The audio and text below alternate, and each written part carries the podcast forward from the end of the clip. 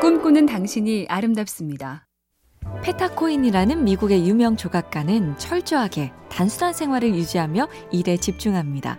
새벽 4시 반에 일어나서 이메일을 처리하고 오디오북을 들으며 작업실로 이동해서 저녁까지 작업을 한 뒤 8시에 집에 와서 저녁 먹고 9시에 취침.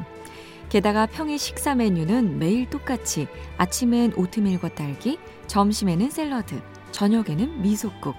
옷에도 시간 낭비를 하기 싫어서 매년 똑같은 터틀넥 셔츠와 검정 바지, 검정 양말을 여러 벌 주문한다. 세상은 넓고 대단한 사람은 많습니다. MC 캠페인 꿈의 지도, 똑소리 나는 지능형 CCTV, 클라우드캠, SK 브로드밴드가 함께합니다.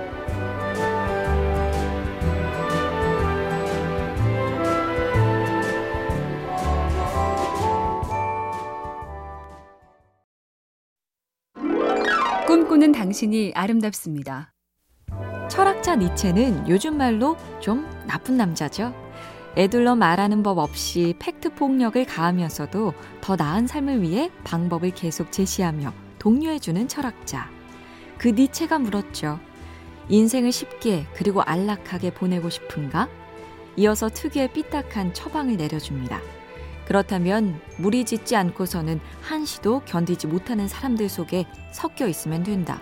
항상 그룹 속에 머물며 끝내 자신이라는 존재를 잊고 살면 된다. 내가 속한 집단이 아니라 오롯이 나 자체. 이따금 정직하게 마주 봐야겠습니다.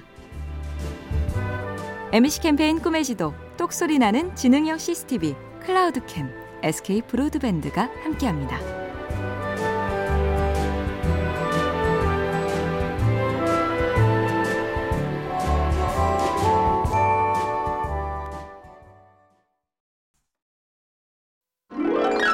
꿈꾸는 당신이 아름답습니다. 백인 남성의 전유물로 인식되던 SF계에서 문학적 성취와 상업적 성공을 모두 거둔 흑인 여성 작가. 옥타비아 버틀러는 학교 졸업 이후 접시 닦기부터 텔레마케터, 창고지기 등 오랜 시간 수없이 많은 일을 전전했죠. 그래서 훗날 지필 습관에 대해 이렇게 적었습니다. 새벽 3시에서 4시 사이에 일어나서 쓴다. 그때 글이 잘 나오기 때문이다. 이것도 우연한 발견이었다. 낮에는 돈벌이를 해야 했고 주로 몸을 쓰는 일이라 집에 오자마자 쓰러져 잠들었다. 내겐 새벽뿐이었다. MC 캠페인 꿈의 지도, 똑소리 나는 지능형 CCTV, 클라우드캠, SK 브로드밴드가 함께합니다.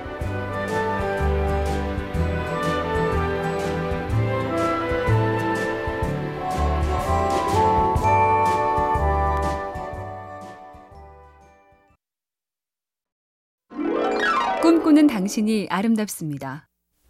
마술적 리얼리즘으로 유명한 세계적 작가 이사벨 아이엔데가 자신의 생활 습관을 말한 적이 있습니다. 아침 6시 전후에 일어나서 커피를 마시고 옷을 갈아입고 화장을 하고 하이힐을 신어요. 만날 사람이 전혀 없어도 그냥 그렇게 차려 입어야 기분이 나거든요. 잠옷을 입은 채로는 아무것도 하지 않아요. 집에서 일하는데 옷을 차려입고 화장에 하이힐까지. 이 정도는 아니라도 자기 나름의 규칙을 갖는 건 괜찮아 보이죠? 늘어지고 처지지 않기 위한 나와의 약속 정해봐야겠습니다.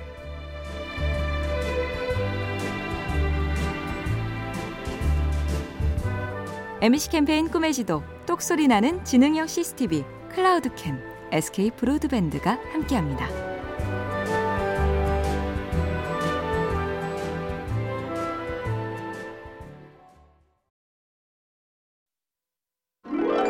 꿈꾸는 당신이 아름답습니다. 안자어는 안자의 마차를 끄는 마부라는 말인데요. 안자, 즉 중국 제나라의 명제상 안영의 마차가 지나가면 사람들이 늘 머리를 숙이고 존경을 표했는데 그때마다 어깨에 힘이 들어가고 목이 뻣뻣해지는 건 그 마차를 끄는 마부였습니다. 그러자 어느 날 마부의 아내가 정색을 하고 말했죠. 정작 안자오르 씨는 그 와중에도 겸손하신데 당신은 아무것도 아닌 주제에 거만을 떠니 내가 당최 창피해 못 살겠소. 겸손은 설 연휴에도 필수죠. 기분 좋은 얘기만 하기에도 짧은 시간이니까요. MC 캠페인 꿈의 지도, 똑소리 나는 지능형 CCTV, 클라우드캠, SK 브로드밴드가 함께합니다.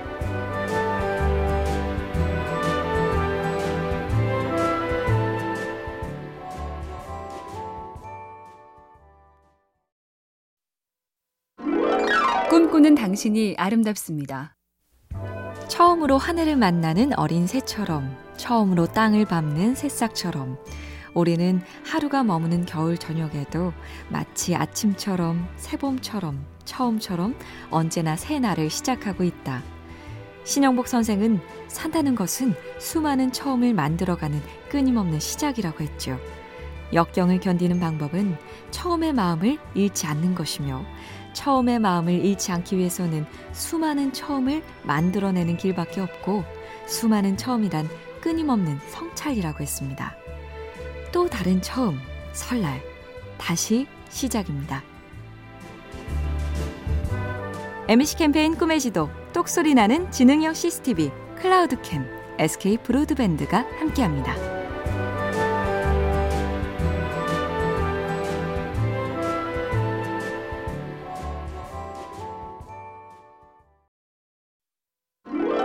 꿈꾸는 당신이 아름답습니다. 춘추시대 제나라 왕 양공이 멀리 국경지대에 두 장수를 파견합니다. 고생길에 접어든 두 장수가 언제쯤 교대해 주십니까? 라고 묻자 마침 오이를 먹고 있던 양공이 대충 답하죠. 내년 오이가 익을 때쯤 교대해 주마.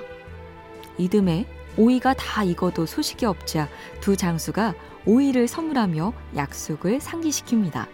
그런데 양공은 오히려 화를 벌컥 내며 또 내년 오이가 익을 때 생각해 보겠다고 했고 이에 절망한 두 장수의 반란으로 비극적인 종말을 맞죠. 아랫사람이라고 약속도 무시하기 이것도 갑질이겠죠? MC 캠페인 꿈의 지도 똑소리 나는 지능형 CCTV 클라우드캠 SK 브로드밴드가 함께합니다.